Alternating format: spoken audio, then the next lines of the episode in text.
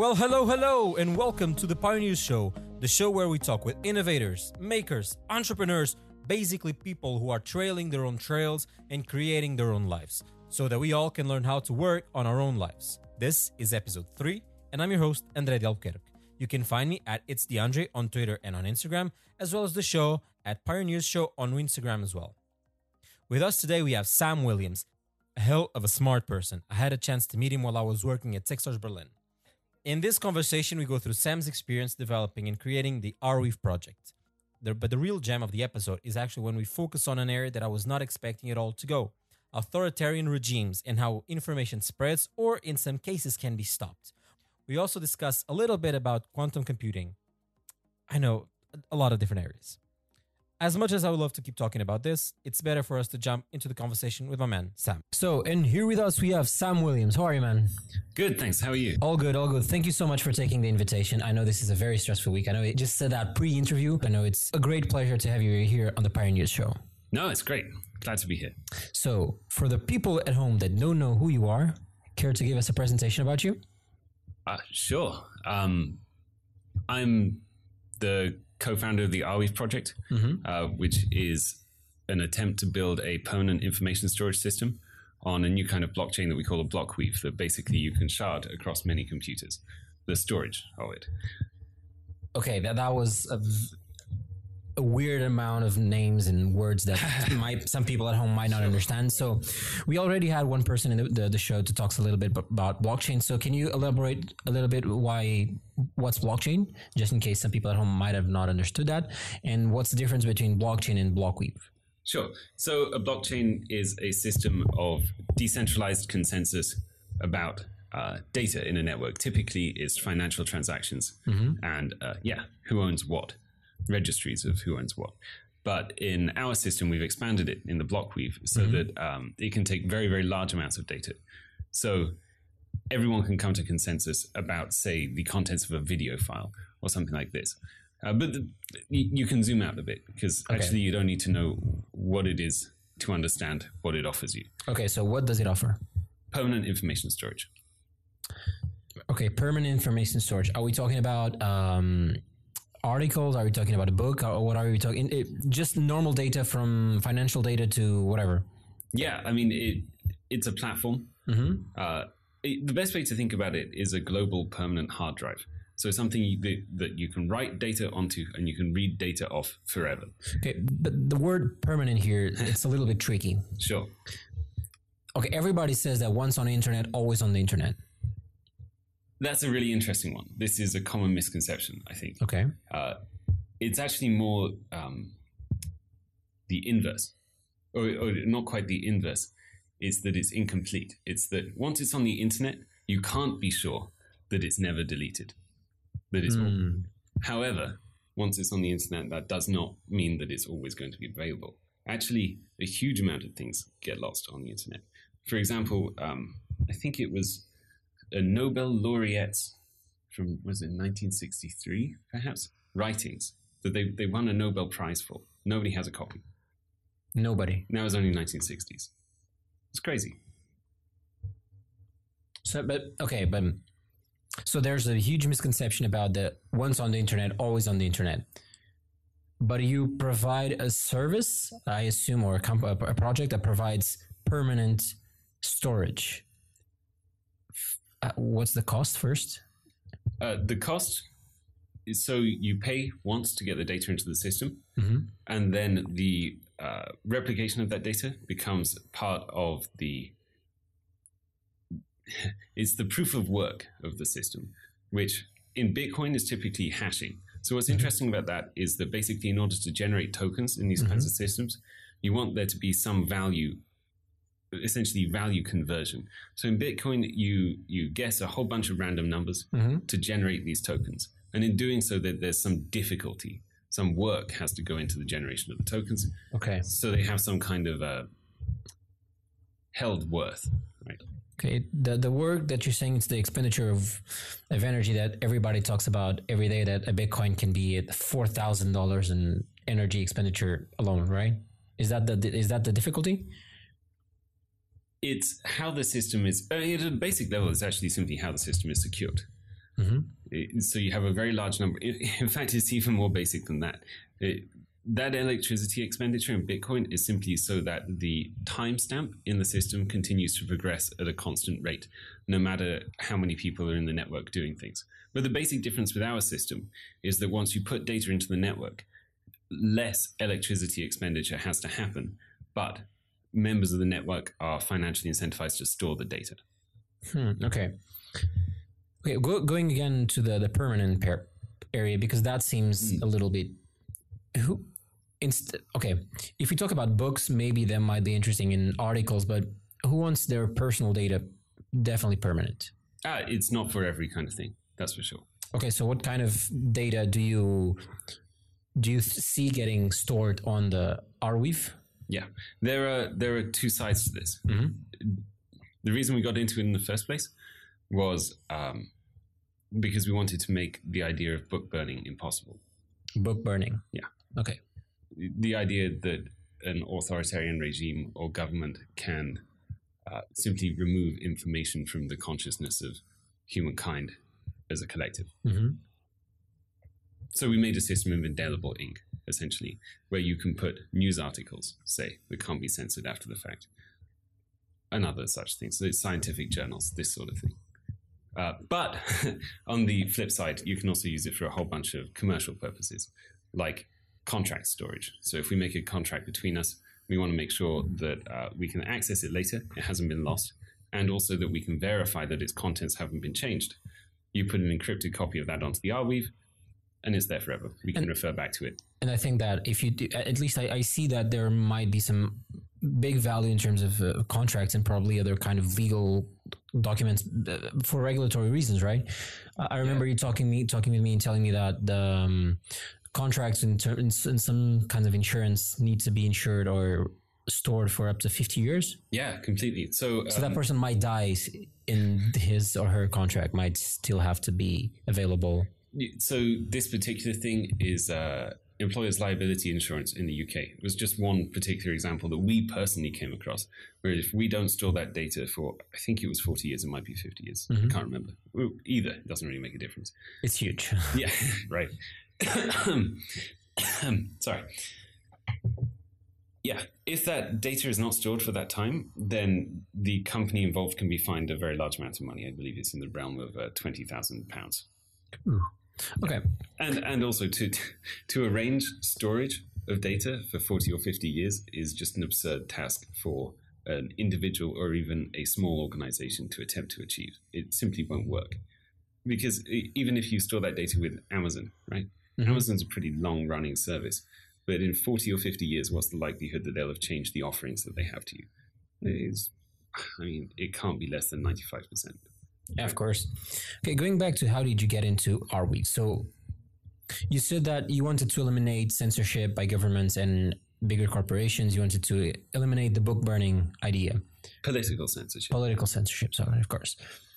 But how did you actually get into Arweave? So hmm. you were sitting around reading a book and then wanted to read more and knew that burned book that book was burned and then decided to build it. How did you get into block in dis- distributed systems? How did you get into the Arweave? Let's put it that way. So there's two strands. Um, I've been watching blockchain develop since 2010, Mm-hmm. uh, since before um, Bitcoin got parity with the dollar, which I remember seeing and thinking that was completely crazy. Like, how can this, you know, fancy internet money be worth more than the US dollar? I wish I'd bought. uh, and then, yeah, at various other points since then, I I got into blockchain for a while. So around, I think it was 2013, uh, when the altcoin market first took off. Altcoin? Altcoin, yeah, it means Ah, alternative. altcoin. Sorry, sorry. So the, the Ethereums, the Ripples, the Moneros of this. yeah, but at the time it was really uh, what we term nowadays shit coins. And it's those that hold no real value, no use, and are just spin-offs of uh, like Bitcoin. Mhm. So, so the first um, major altcoin was Litecoin, and that was fairly interesting. And the, the argument at the time was, well, this is silver to Bitcoin's gold, right? Okay. Okay, sure. And it kind of has some interesting um, potential validity to the argument because the systems are secured by hashing algorithms mm-hmm. and Bitcoin uses A hashing being a kind of cryptographic equation. Yeah, it- all it really means is I put a number in one side and I get a completely random number out the other side. But if mm-hmm. I put that same number in again, I'll get that same random number. So if that, Okay. and, and crucially, like if the number I put in is one, I'll get 10 million or something. Okay, okay. And if I put two in, I might get 5 billion or something. Okay. There's no real relation between the, or it's not like it's uh, linear. The- It's a cryptographic yeah. relationship, not necessarily a linear relationship. the the important thing is that you put a number in one side and you can't uh yeah it's deterministic you'll get the same number on the other side Okay. So you were saying so Litecoin uh, silver Yes, to right. Bitcoin gold. so so bitcoin uses sha-256 as its uh, hashing algorithm Okay. and litecoin used scrypt which was this other hashing algorithm basic same property uh, but what's kind of interesting is that actually like if there was ever a break in sha-256 then who knows what would happen to the Bitcoin price? And certainly not good things. And so, having this sort of alternative currency that uses a different hashing algorithm that might not be uh, susceptible to, well, wouldn't be susceptible to the same break, Mhm. does make some kind of sense. But anyway, those weren't the kinds of things we were looking at at the time. The the real, I mean, the the ultimate of the shit coins, I think, would have been from 2013 was this thing called University of Texas coin. Now, this was when everyone and their dog was rolling their own cryptocurrency. And this guy from uh, University of Texas, I'm sure he's doing well now. I'm sure he's improved in skill substantially. he, he took the Bitcoin code base and he replaced the Bitcoin logo with the University of Texas logo. Mhm. And uh, yeah, and then he released it on the Bitcoin Talk forums altcoin subforum and said, "Hey guys, I started a currency for use on the University of Texas campus." And it, it made no sense. But to my surprise, there were actually people replying and like trying to mine this thing. They're expending value, getting these these crazy worthless tokens. And then the guy that made the system comes along on multiple occasions and is like, "Oh, I don't know how to get the IP address so that you guys can join my network." And and the, it, it reached peak ridiculousness when the guy that started his own cryptocurrency comes back and says. Uh, hey guys, I've got this error. Should I reboot my computer? And it's like, oh god. Yeah. Anyway, so so that was pretty interesting. like that that I thought was peak ridiculous. But you are already deep down doing blockchain studying and learning more about this wonderful new technology that some people never heard of. Yeah, I guess. I mean, at the time, it it's just browsing around the internet. It's just kind of interesting.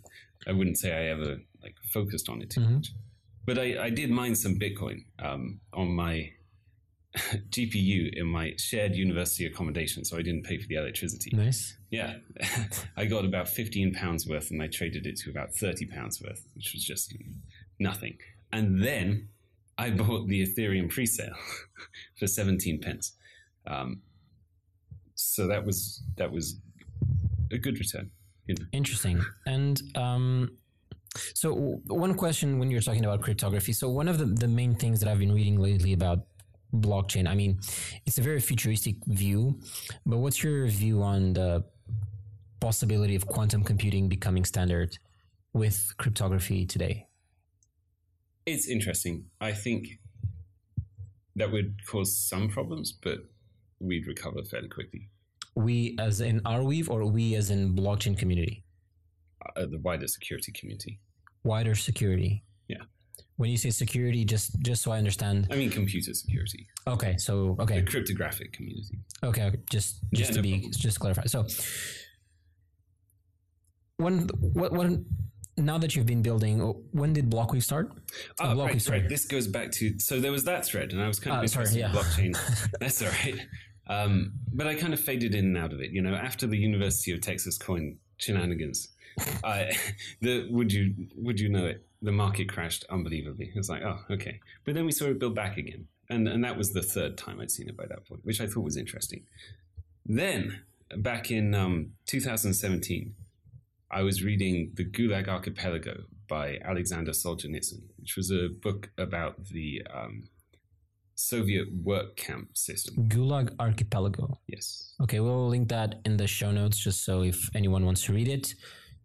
Yeah, it's um, it's a pretty harrowing affair. It- it's probably one of you can't get through that book without it changing your life. That's for sure. Really? absolutely like What, what is it? a- What it is about? it's a description of the atrocities of the Soviet, um, really the Soviet system in general, but focusing particularly on the gulags, which Okay. are these kind of concentration camps, Mhm. essentially. Uh, and During the, the, the, the Siberian and the Soviet yeah, yeah, uh, and empire and okay. in the Kazakh desert and Mhm. sorts of places. But it but it focused on how these systems instilled themselves, like how the whole thing developed. How did we get to this point? That's Mhm. perhaps the central question of the book. Um, so I was reading this and I, I was thinking pretty deeply about how authoritarianism builds, Mhm. and it struck me that one of the things that is necessary for these systems to uh, instill themselves is information control. So information control leads. When you say information control, might not necessarily mean censorship, but the fact that you can control information, the information that comes out, can lead to authoritarianism. Authoritarian. I don't know how to how do you say the word? Authoritarianism. Authoritarianism. Okay. Yeah, so censorship is one part of it, right? Mhm. That's the stopping of this. I think the the best way to think about this problem is to to notice that society is just a decentralized system of actors, where the spread of knowledge is the uh, the links you get in the network, right? So I'm having a conversation with you, and I'm sharing ideas, Okay. And then maybe there are some people listening, and those people hear the ideas And share the information themselves. Right, precisely. And if you notice, what's happening is really the ideas are just spreading around society. But what's cool is that each person that uh, listens to that idea is like, okay, maybe this bit's interesting, that bit's terrible. Ignore that. But then modify the good part of the idea, and they spread that modified good idea Mhm. to other people. And and societies work like this to um, collectively come to good ideas. Okay. You actually see the same thing in the startup world, right? The whole idea is that you do 100,000 things, Mhm. 99% of them are dumb and end up just not working. hmm But the 1% of ideas that are good, um, Spread like wildfire. they spread like wildfire. And then the next set of good ideas are based upon them again. And you recurse over and over again until you end up with better and better ideas, So theoretically. so in theory, just understand. So basically, you have a shit ton of bad ideas, but then you have that one big idea, and then every good idea that will come up is thanks to that main first idea, or is it a an outcome, or just just to understand the theory? Sorry. It's pretty similar to um, what we call in computer science generate and test as a strategy. So you generate a whole bunch of random possibilities, Mhm. and then you test all of them, and then you you rank them, Mhm. and then you take the top ones, and then you generate more mutations on those Oh, ones. okay, You iterations and everything. over and over again. But it, but the broader point I was trying to make is if you look at society, it's basically like we're all doing this. Mhm. Uh, and what we've done with democracy, democratic systems are just an expression of that in the sort of high extent. It's the um, it's the acceptance that none of us know good answers, right? We don't give a single central authority the power to run society for long periods of time because we acknowledge that the people just don't come up with all the good ideas on their own. Mhm. Right? There is no um, no matter how smart you are, you, you're mostly wrong about everything. Well, Yeah. like, like you know, shades of grey, but like Mhm. yeah, it's better if we get the crowd to come to a decentralized consensus Mhm. about what should be done in general. So, anyway, thinking about authoritarian societies, what the regimes do is they stop the spread of information. That's the censorship part. Mhm. And they also spread other ideas that are not selected by the crowd so much, but enforced from above, which is in collection, I would call information control. Is there anything like that in the in today's age that you see? in our age Yes. in in the west or Let's put in the West first. Well, I mean, you could argue that what's happening with the media is kind of interesting in this in this way, because what used to be was that uh, a few central media organizations Mhm. um, would collate the good ideas from society theoretically and then redistribute them to the rest of society right Mhm. um, but what you see now with social media more and more is that the the group of people that are being that are having their ideas their good ideas exposed to wider groups is becoming larger it's becoming more decentralized you might argue Mhm. while the platforms themselves that they're spreading the ideas on are still centralized today you get your news from this guy and tomorrow you might get it from another guy and Yes. the next day another guy after that but before you might just have read one news source over and over again repeatedly so that that's kind of interesting but it's not really the same thing well no there's shades of gray isn't it Yeah, yeah. You, you already said that there's some shades of gray there. So, but going back to Arweave here in terms of permanent information, at the same time getting uh, a distributed idea, so a very open way of getting things to to stay forever. Isn't there a, a tremendous risk within today's age of the fake news information? So, if so many people and if there's so much ad spend in the fake news spread spreading of a fake news information how how relevant do you think that getting that information as fake to stay on forever because i mean we are here now and we can contest that information even though it's already in the network and in that block weave forever in 50 years from now no one will be able to, to know right away if this is fake or not. actually i think it's the reverse i think it's harder today to work out whether something's fake than if than in 50 years time you know, looking back on things makes it generally Okay. easier to know what was wrong. But the the basic principle as regards mis or disinformation and the arweave is that we take a somewhat pessimistic view in that we don't think that you can programmatically decide what is true. Because well, that is almost the point of this decentralized network in society Mhm. of humans. Like the whole idea of that network of humans is to decide what is true. And we do an okay job at it but it's unbelievably complex. The idea that you're going to be able to write a computer program that can find the truth for you, and, and if you give it a few paragraphs Mhm. and say, this is true, this is not true, is to me, It- it's ridiculous. it just doesn't seem like it's going to work. It actually concerns me pretty deeply that we'll try because, uh, well, it's just going to cause centralization, potentially centralization in computer systems that no human understands. Like in the in the case of neural networks, uh, they're fantastic at doing a whole bunch of things, but once you've trained a neural network to do something, it's a black box. You can't look inside. What's a neural network? Sorry. Uh, a neural network is I've heard of that term several times, and most of the times I just nod and say, yeah, of course. Okay, it's it's like a a computerized model of a brain of an animal, Okay. ideally heading towards the way a human brain is structured. okay. Um, So it's a, you were saying it's a black box? yeah, so you can't look inside it and say directly what it's doing in the same way that you can with some normal piece of code, Okay. which is dangerous. You know, there's a there's actually a move by Amber Rudd, the Home Secretary in the UK, hmm to she was testing out the idea of building a what you might call a censorship machine that social media publishing uh, companies would have to run on all of the data that their uh, users submitted to them before displaying it publicly. Now it's pretty clear that those that was built with a kind of machine learning system. The danger is, and they were looking for terrorist material was the idea. Right. Okay. But the danger is when you feed it that information, it doesn't understand the concept of terrorists, and, and we can actually go on about like, you know, one We man's terrorist is another man's freedom fighter, right? Okay. Yeah. Yeah, in in the really global view of it.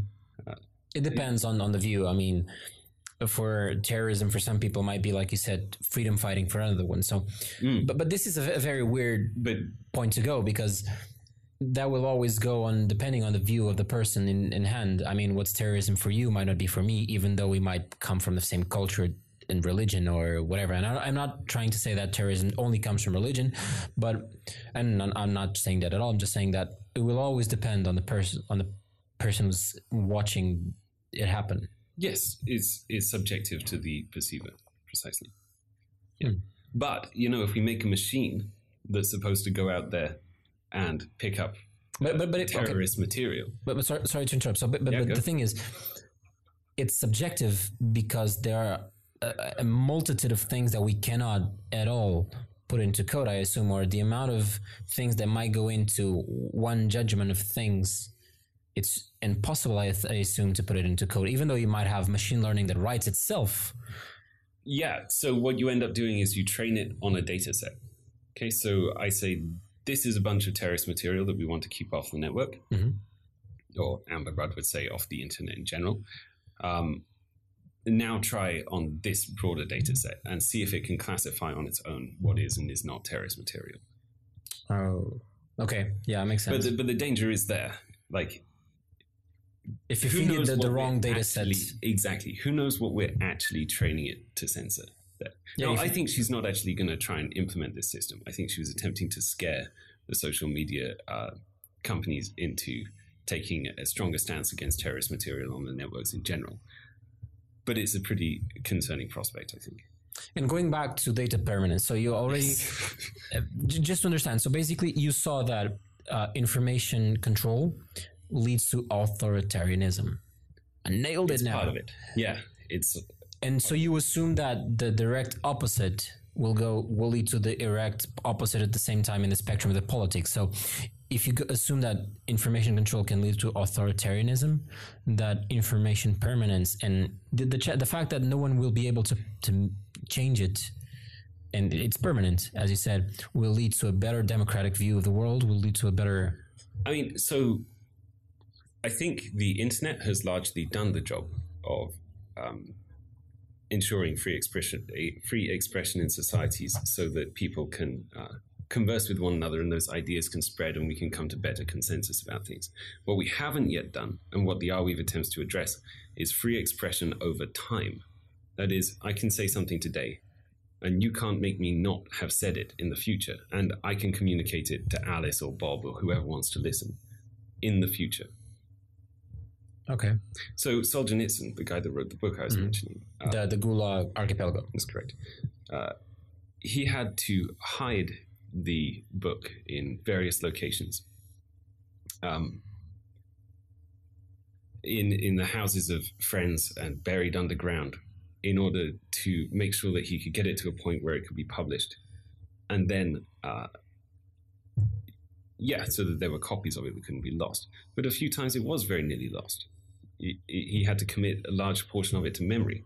The point that we're attempting to make is if you can store the data permanently at any one time, once it's on that system, it can't be removed. There's no point the authoritarian regime even trying to control it because it's, in our case, globally distributed, cryptographically verified, and financially incentivized to have upkeep upon it. Okay, but, but, but if you go now to the authoritarianism politic view, if we, we saw the news coming into the earlier this week that for example telegram the the main chat messaging platform where people talk within the cryptographic communities. Mm-hmm. yeah. Uh, that they're doing the huge ico of 1.7 billion i think. Oh, it's like 2.1 or something. It's crazy. And they were just they just got notice from the russian government that they have to be stopped. Yeah. You you have uh, authoritarianism there stopping it from working in that country. So this is interesting, right? So the idea is that we're not so naive as to think that these services wouldn't be blocked in truly authoritarian countries. Mm-hmm. We are hopeful, though, that the small amounts of information that leak out of those countries, which happens in North Korea, for example, uh, will make its way onto the Arweave. And then later, when those countries are liberalized again, people will actually be able to go back and see what their history was. Oh, and that record can't be lost. Like a never forget kind of like, thing. Yeah, well, I mean, it is never forget by yeah. Mm-hmm. That's the whole. Uh, yeah, but um, we also think it can be helpful to stop the descent into authoritarianism because these things. You know, I, uh, I have a Marxist friend of mine actually who who said something once that really stuck with me, which was that 1917 was when revolution died. You know, there, there have been some revolutions after that, but they were fairly small. Actually, the major ones were slow progressions of society towards what Innovation, polit- political innovation. Political inno- innovation is a very Orwellian, sorry, is a very Orwellian sounding term, but yes. Hmm. Yeah, so we think it can be helpful potentially in slowing that descent. So it it's not only to eventually fight off the because you may not be able to to fight it off, but just to make sure that you don't get to a specific point. Yeah. Interesting. Okay, and so you're build you're building is it on your own blockchain, the, the Blockweave, right? So you're building a platform for the people to create their own DApps, the digital or distributed applications, right? Decentralized apps. This ah okay, decentralized apps. So, and what kind of use cases have you? What kind of use cases have you seen it uh, or uh, have you thought of to use in your platform? Just in case there are any developers or any person out uh, out there listening to this episode right now, what kind of application and use cases do you you see as possible within the Arweave? Yeah, so uh, the things we'd really like to see are along the lines of decentralized social media, particularly the ability for people to talk to one another without a centralized authority in the middle stopping them. But if you do that, what's the difference between you, for example, and Mastodon? There are various different ways of doing it, as we would say actually scales. Uh, so the data is stored directly on the system, and it, there's um, there's financial incentives for it to stay there. That's one part of it, uh, and also it's it's really easy to build on our system. So we have a HTTP interface with a whole bunch of libraries for uh, various different languages: JavaScript, PHP, Erlang, even Java, all sorts of languages you can you can write applications in, and it's a really simple put and get interface. So you can actually interface it with your existing applications pretty easily in in general. So we think that, that that's a pretty great way of writing decentralized applications. How weird would it be to would it to be? And I'm just thinking about now. So we know that, for example, Slack Mhm. as a free service after ten thousand messages, it starts to get paid. I think, Yeah. or in terms of storage. Um, but do you, okay, let's step take one step back before I go into this question. So, is it expensive for someone to store any kind of data? And, if, and I'm assuming any kind of data on a Slack, it's nearly almost a text message size. It's some some bytes, not even k bytes. I think. Is it expensive to store it on the? Arweave? Or, Yes, in the, in the Arweave. Uh, not really, no. And what's interesting about it is it's not very expensive because it essentially becomes part of the proof of work in the system. Mhm. Uh, so it just offsets value that the miners would expend on guessing random numbers. The more data in the system, less hashing happens. Okay, how that how does that work? So, for example, I know that the blockchain itself, you keep adding stuff into the chain, and everybody's mining for the same chain. Everybody's mining for the same block, rather. Everybody's mining for the same information, right? Yep. How does it work with the Arweave? So in a block weave, instead of just linking in the last block in the system, we pick a randomly chosen previous block Mhm. and we link that one in as well. And we also make it so that miners only require the last block to mine the system in general. Uh, they don't require, they're not required to store the whole thing. Um, and in fact, they store the last block, all of them, and then all of the other blocks they store, they are rewarded for through the system we call proof of access. So I mentioned that we link in the uh, randomly chosen previous block into the generation of the next block.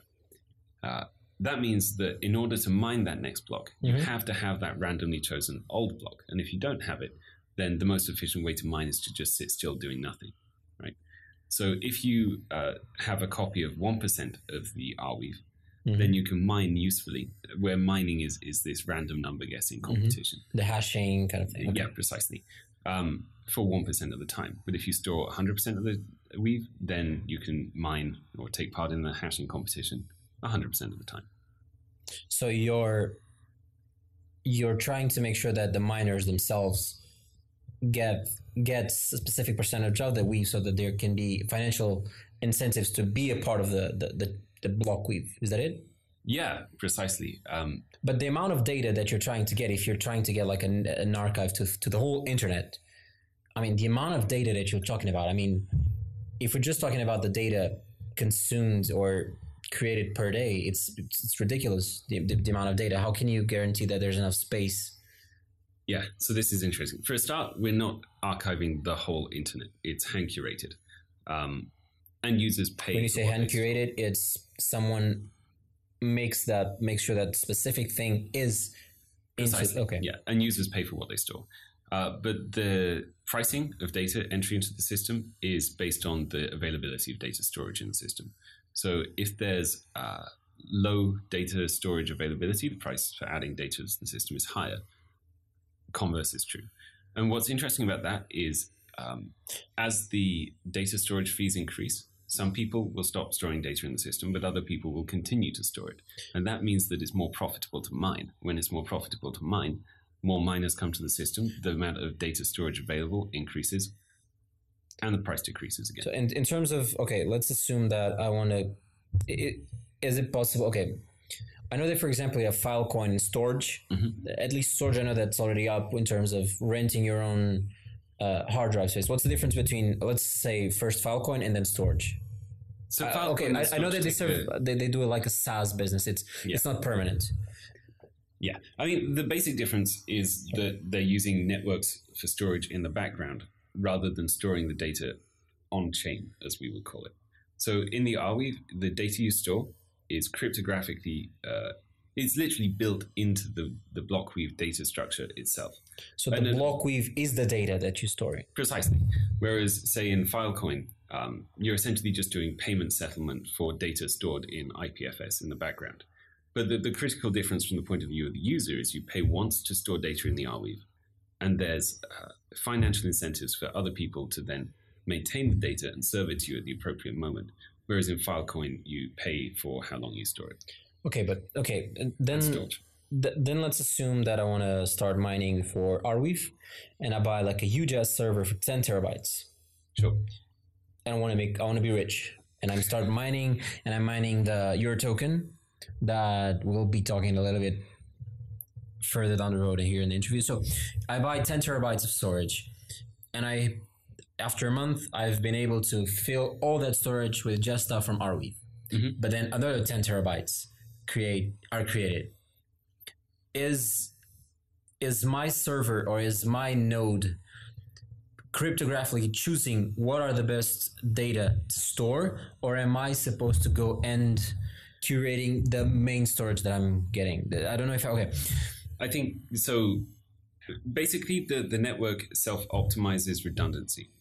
So if there's 10 terabytes stored in the network Mhm. and there's a 100 terabytes of data storage available in the network, then broadly speaking, the financial incentives will cause uh, the network to make 10 replications of all the data in the system. However, if there's 100 terabytes of uh, storage available in the network, this is not a realistic case. But for now or at all it, at all because it wouldn't get to this level. But anyway, uh, and there was 90 terabytes worth of data stored, Mhm. then there would be roughly one replication of each piece of data. And the point there is that um, you are incentivized to store the data that very few other people are storing, right? Because if there's 100 people storing a piece of data, a, a recall block, we'll call it, and that, that block is chosen, and say you've all got equal hashing power for the sake of argument, Mhm. then there's a 1 in 101 chance of you winning that block, right? And the reward associated with it. However, if there's another block that has 10 people storing it, then if you store that one, now you've got a 1 in 11 chance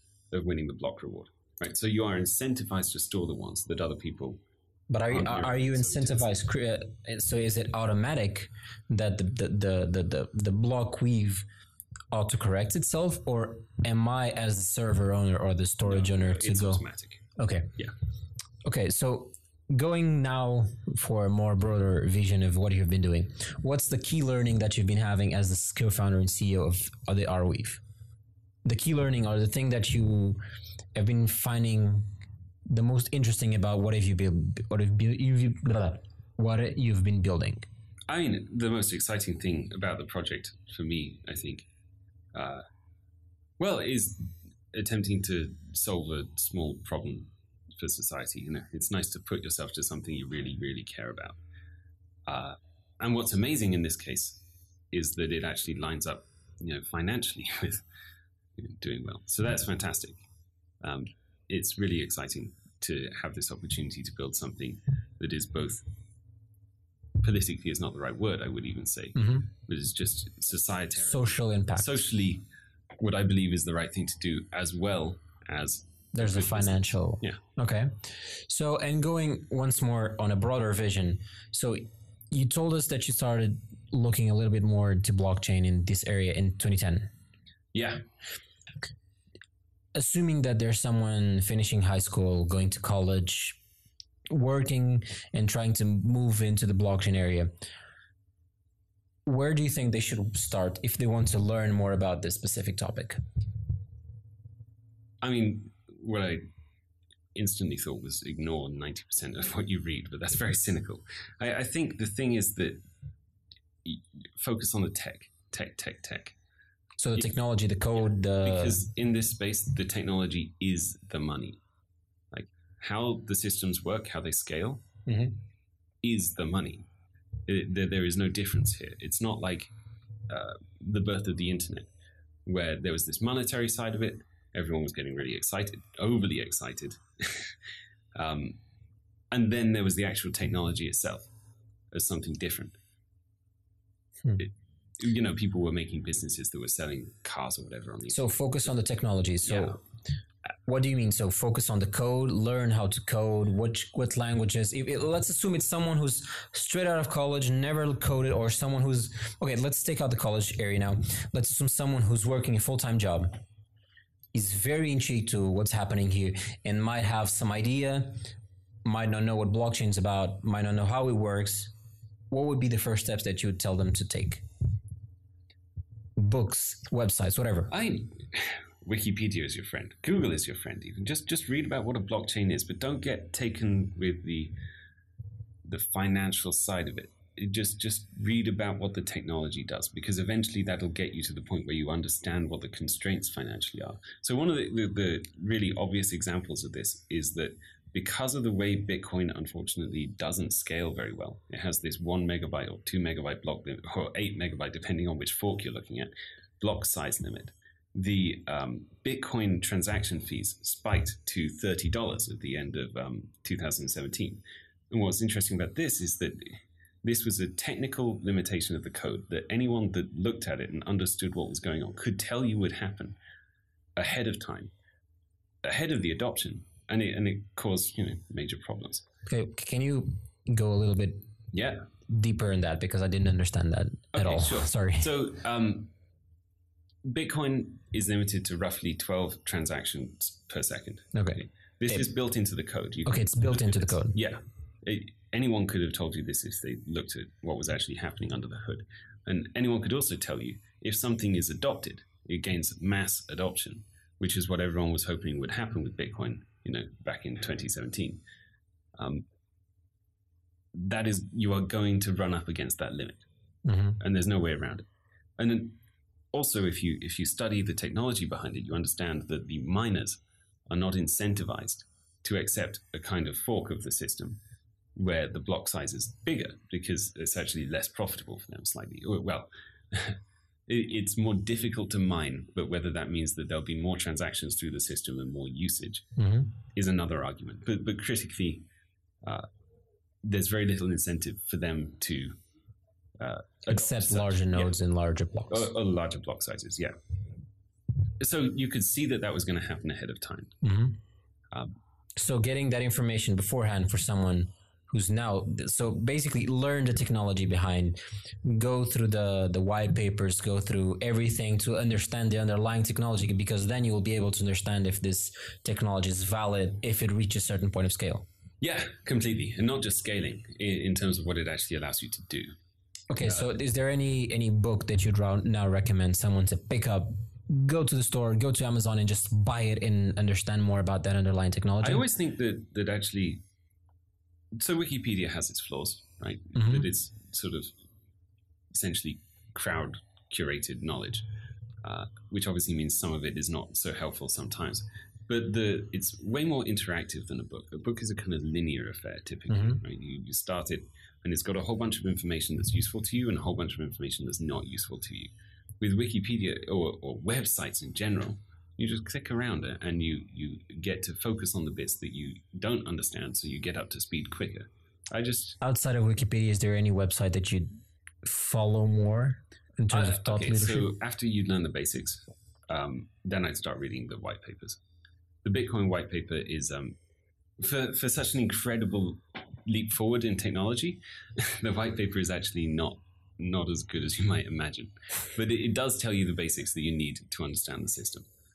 Actually lasha the the, the previous Yeah. interview and the previous guest actually said that if you want to learn more about blockchain you should understand the white paper for bitcoin Yeah. there are hundreds of white papers being launched every day but if you understand at least the, the layer basis of technology but, but underlying the bitcoin blockchain you'll get some idea of at least how it you should think is that it Yeah, and, and what's so in some ways, what's nice about the Bitcoin white paper is also what's not very good about it. So it's not very expansive.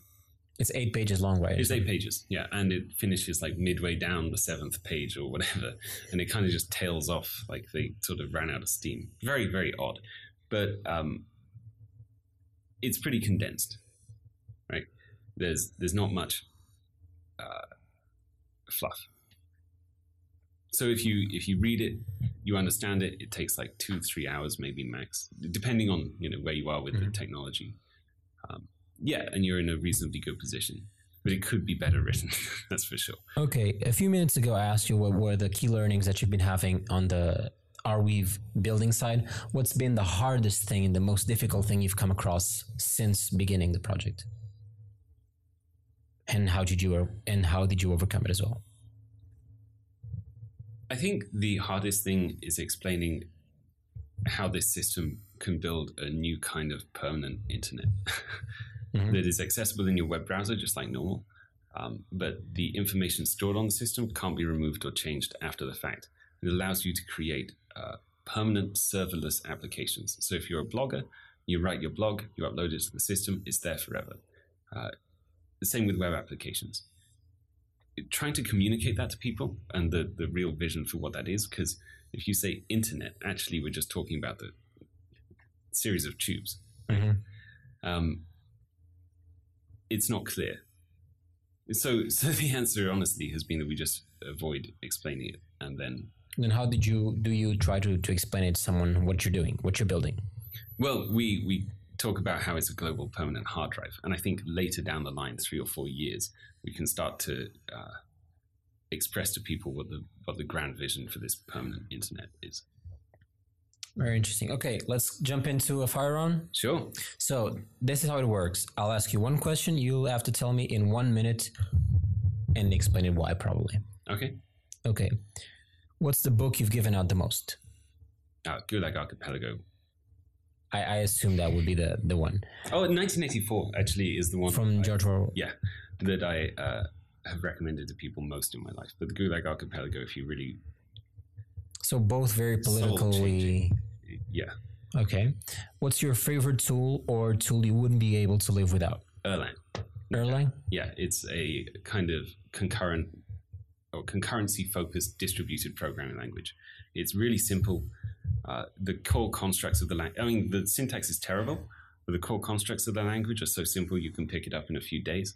And If you already have some programming knowledge, I a hundred percent, yeah, it's not your first programming language, unfortunately. But if you're reasonably adept at programming, there, there's nothing that I've found that you can't do well in Erlang. But for example, I okay. Imagine that I'm uh, starting to program or want to, or already I'm a junior developer. Mhm. Do you what, do you think it's better to learn Erlang or Solidity for for example? Honestly, what I would recommend to junior programmers is that they learn as many languages as they can, because there's a point you get to where once you have learned enough that programming is no longer about the language you're using. The language you're using is just the tool to express the computation that you're designing. Mhm. And one of the things I like most about Erlang is that it's just at a basic level, it is just computation, and it, and it it's an easy expression of that. But I think you can only really get to that point if you've learned maybe five or six different programming languages. And the more you learn, the easier it is to just think in expressions programming of, terms. it- it's not even programming it's thinking in expressions of computation which then you just you know roughly how the programming tool you're using works and so you know how to express that computation in um, And that's in all. code yeah exactly in that syntax is really all it is Okay. Something you've changed. Tell me something you've changed your opinion in the last six months. it's better to fail by your own errors than to fail by the incorrect advice of others Okay, can you repeat that? Yeah, it's better to fail by your own errors of misjudgment than mm-hmm. to fail by the misguided advice of others. Which is not to say that you shouldn't take advice of others. You mm-hmm. definitely should. But you should take it and you should integrate it into your existing model of reality and then work out how to act. Rather than just being like, I think this guy knows more about me than this topic. I'll just take what he says. I think it's really important to How did you come across to that realization? I mean, the Techstars program has been absolutely fantastic. One of the things it's done is expose us to 150 different pieces of advice um, a day. and uh, yeah, that's been great. But I don't know. I think it's just taught me to stick to what I believe in and then maybe fail because I, I was wrong. That, that feeling is better than failing because somebody else gave you bad advice. Interesting. Which is not to say I got a lot of bad advice from Techstars. It's been fantastic. But yeah, you know. Happy to hear that. Um, let's talk a little bit about before going on to the last two questions. Let's talk a little bit about your plans on the short and longer term for Arweave. So you're doing a token sale, a pre-token sale. Can you elaborate on that?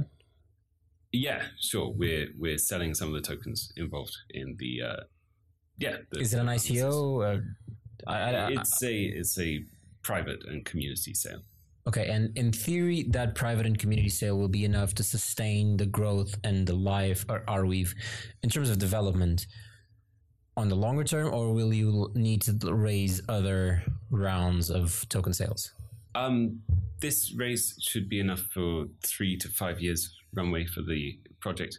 And, and maybe that's another thing I've learned over the, the last few months is that token projects like ours, truly decentralized applications, really just don't fit the model of a normal startup uh, or a company.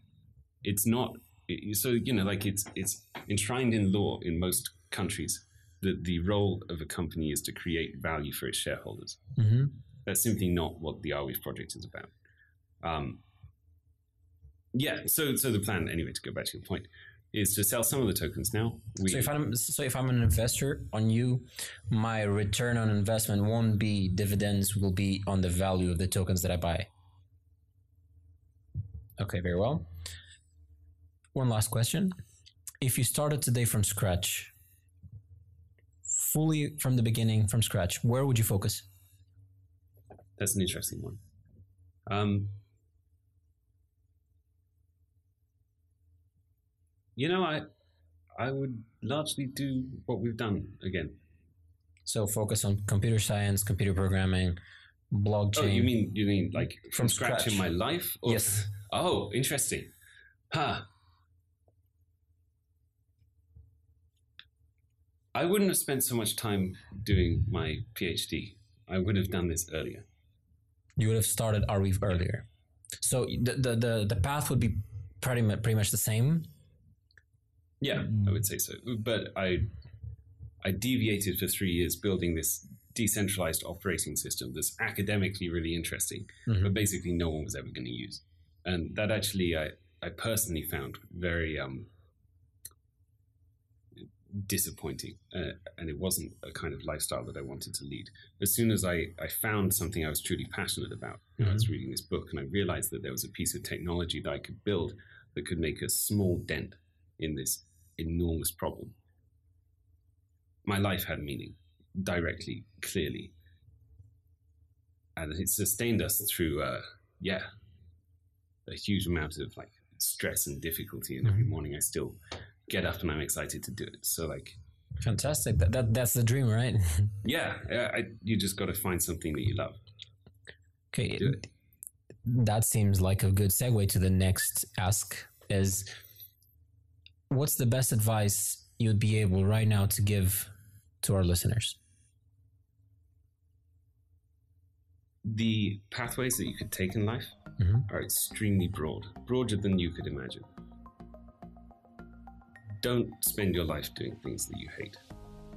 Find a way to do the things that you love. It, it, it- there are a lot of positions in life that are very, very uh, restrained, Mm-hmm. you know, financially restrained, or in other ways. Uh, but when you, it's it's hard to say. It's hard to put into words properly. But when you take personal responsibility for putting your life on a direction that you like, even if you can't achieve what it is you want to achieve now, today, tomorrow, uh, or in uh, ten years even, it feels better, like way better. Well, thank you very much for taking the time to talk with me and our listeners. No problem. It's been fun. Thank you so much for plugging into this conversation.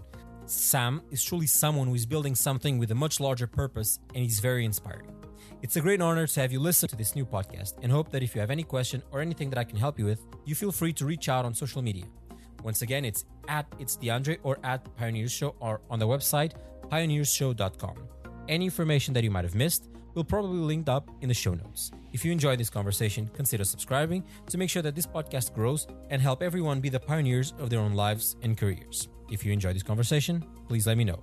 Once again, it was really great pleasure having you over there. Have a great time. Talk to you later. Bye bye.